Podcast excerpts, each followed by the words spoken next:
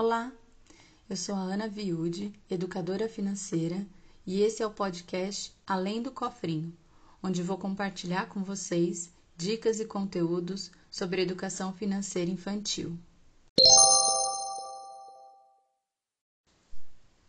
Olá, hoje eu vou ler para vocês a história do livro Ganhei um Dinheirinho. O que posso fazer com ele? Da autora Cássia Daquino, da editora Moderna.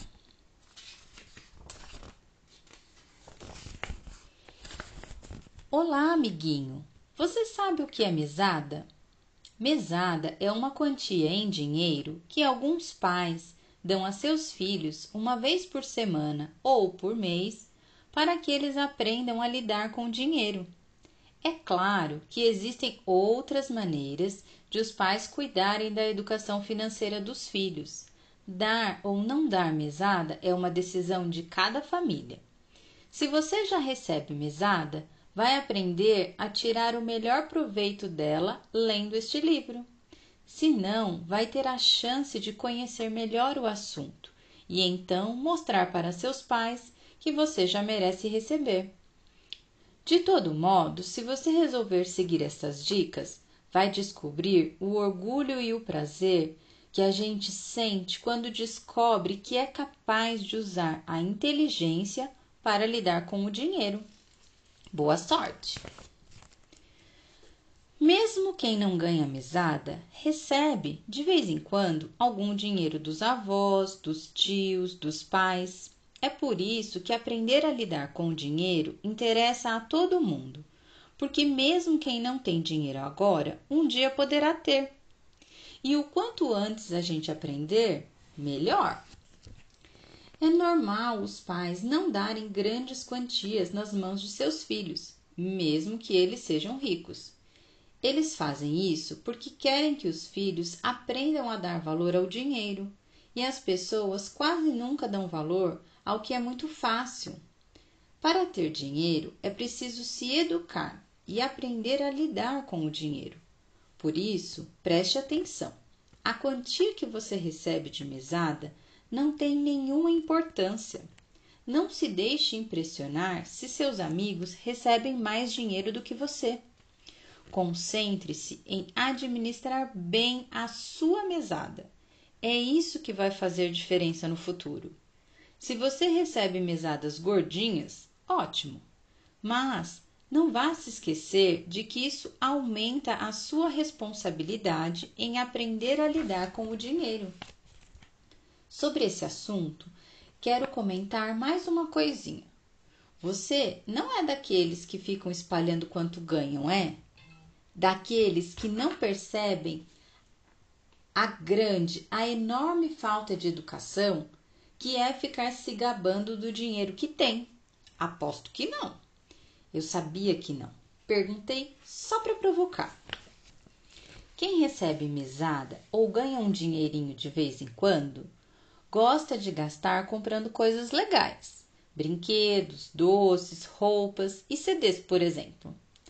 É ótimo poder comprar essas coisas todas. É divertido e é saudável, mas não devemos gastar todo o dinheiro assim que recebemos. A gente devia mesmo era pensar em poupar uma parte. Mas você sabe o que é poupar? Poupar é guardar um pouco do nosso dinheiro, colocando num lugar seguro. Fazendo assim, a gente pode gastá-lo mais tarde, quando realmente precisar dele. Todo mundo pensa que é fácil gastar dinheiro. Pensa! Saber gastar com inteligência é muito, muito difícil. Saber distinguir as coisas que nós precisamos comprar daquelas que nós só queremos não é nada fácil. Aquilo que nós precisamos de verdade é muito mais importante do que aquilo que compramos só porque gostamos e queremos. Então, não se esqueça: para usar bem o dinheiro, é preciso prestar sempre atenção às escolhas que a gente está fazendo. Todo mundo, às vezes, acaba fazendo alguma compra de que se arrepende mais tarde. É chato, mas paciência. Quando o assunto é dinheiro, a gente também pode dizer que é errando que se aprende. Você já percebeu como todo mundo fala que é importante poupar? Mas por que será que muitas pessoas não conseguem fazer uma poupança? A resposta é muito simples. Ninguém ensinou a elas como é que se poupa. Agora, se gastar dinheiro com inteligência já não é fácil, imagine poupar. Com você vai ser diferente. Agora você vai aprender tudo sobre poupança. Tudinho, tintim por tintim. Você ganhou algum dinheiro? Então separe na mesma hora uma parte para a poupança. Vai ficar muito mais fácil se fizer assim. Quer saber por quê? Se você deixar o dinheiro todo junto na carteira, na gaveta, ou seja lá onde for, a tentação de sair gastando vai ser tanta que você não vai resistir. Pode acreditar, ninguém resiste. E quando você for procurar o seu dinheiro, acabou. Ainda não acredita? Pois olhe só. Lá vai você para o cinema com todo o dinheiro da mesada. Num instantinho, você compra um refrigerante, um chocolate, pipoca e por aí vai. Você já está roxo de tanto comer e o dinheirinho sumiu. Por isso, vou dar uma dica. Recebeu o dinheiro? Coloque a parte que você pretende gastar em um envelope. Com a letra bem bonita, escreva neste envelope: gastar. Separe na mesma hora a parte que você quer poupar e coloque em outro envelope. Com a letra mais bonita ainda, escreva poupança. Viu como é fácil? Mas tem um detalhe: é muito mais gostoso poupar quando a gente tem metas para a poupança. Você pode querer juntar dinheiro para comprar um brinquedo mais caro, um tênis especial, fazer um passeio.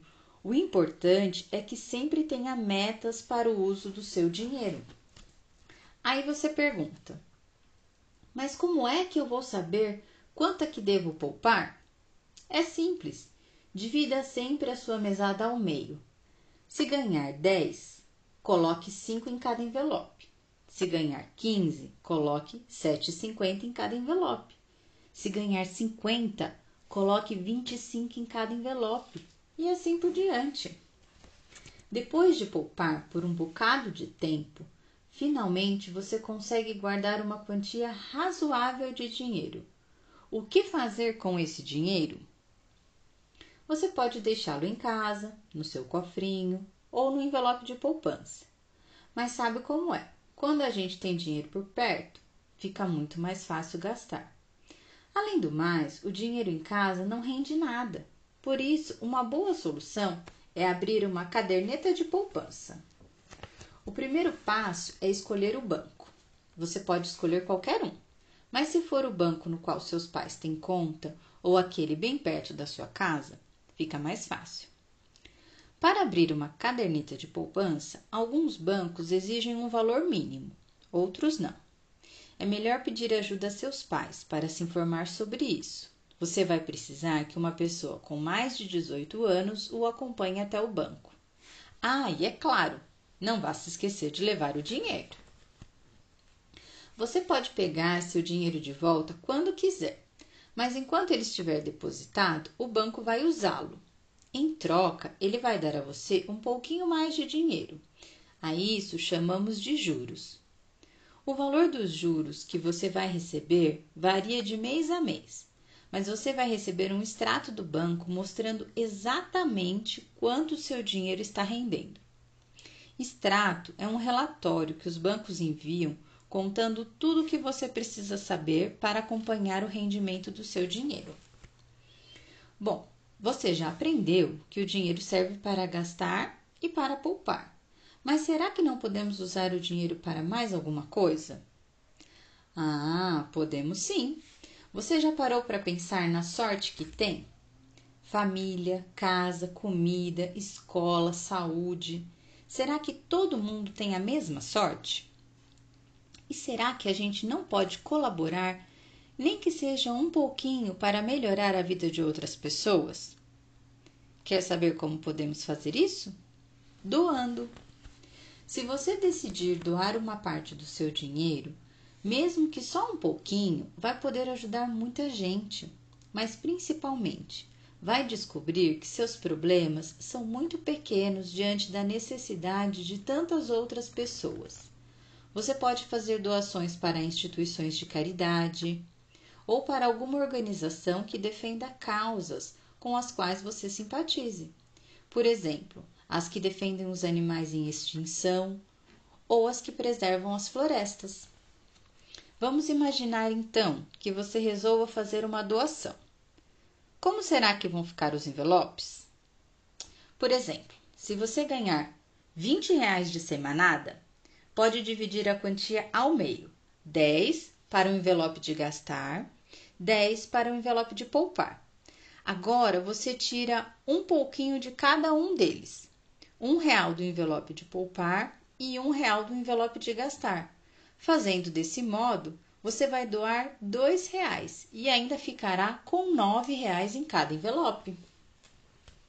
É verdade que dois reais por semana parece pouco, mas lembre-se de que ao final de um ano, ou seja, depois de 52 semanas, isso vai se transformar em 104 reais. Já ajuda um bocado, não é? Mas você não precisa juntar tudo isso para doar. Você pode fazer suas doações um pouquinho por mês. Agora eu pergunto a você: dinheiro é a única coisa que podemos doar? Não, não é. Todos nós também podemos doar tempo e talento. E como é que se doa tempo? Fácil. Veja, você pode ajudar a cuidar do irmão caçula, sem ficar reclamando. Ajudar o vizinho a carregar as compras de supermercado, ligar para os avós apenas para saber se eles estão bem, ouvir com atenção um amigo que está com problemas e de muitos outros modos que você pode inventar Todo mundo tem um tempinho para ajudar quem precisa. É só saber se organizar. E talento? Quer saber como se doa? Que tal assim? Fazer um desenho para um amigo que está triste, preparar um lanchinho especial para o irmão ou para os pais quando estão adoentados ou cansados, amarrar o tênis de uma criança que ainda não sabe amarrar sozinha, dar dicas sobre como jogar no videogame ou como acessar o computador a quem não tem a mesma facilidade. Ler uma história para alguém que não sabe ler. Todo mundo tem um talento especial. É só descobrir qual é o seu. Por isso, se a sua mesada é curtinha e você não consegue doar nem um centavo, tudo bem. O importante é o tamanho do seu coração. Peça ajuda aos seus pais, ou aos seus professores para elaborar uma lista com várias instituições sem fins lucrativos, há milhares delas pelo Brasil. Doando tempo, talento ou dinheiro, você será muito bem-vindo a cada uma delas. Com a leitura deste livro, espero que você tenha compreendido a importância de estar atento às escolhas que faz com o seu dinheirinho Saiba que administrar o dinheiro é um hábito que quanto mais cedo a gente começa a exercitar, mais fácil é manter pela vida fora. Daqui para frente, só não vá se esquecer do que é realmente essencial. Tão importante quanto saber lidar com o dinheiro é lembrar que ele não pode, jamais, ser a coisa mais valiosa da sua vida. E essa foi a história de hoje. Espero que vocês tenham gostado. Compartilhem com os amigos e espero vocês na próxima semana. Tchau!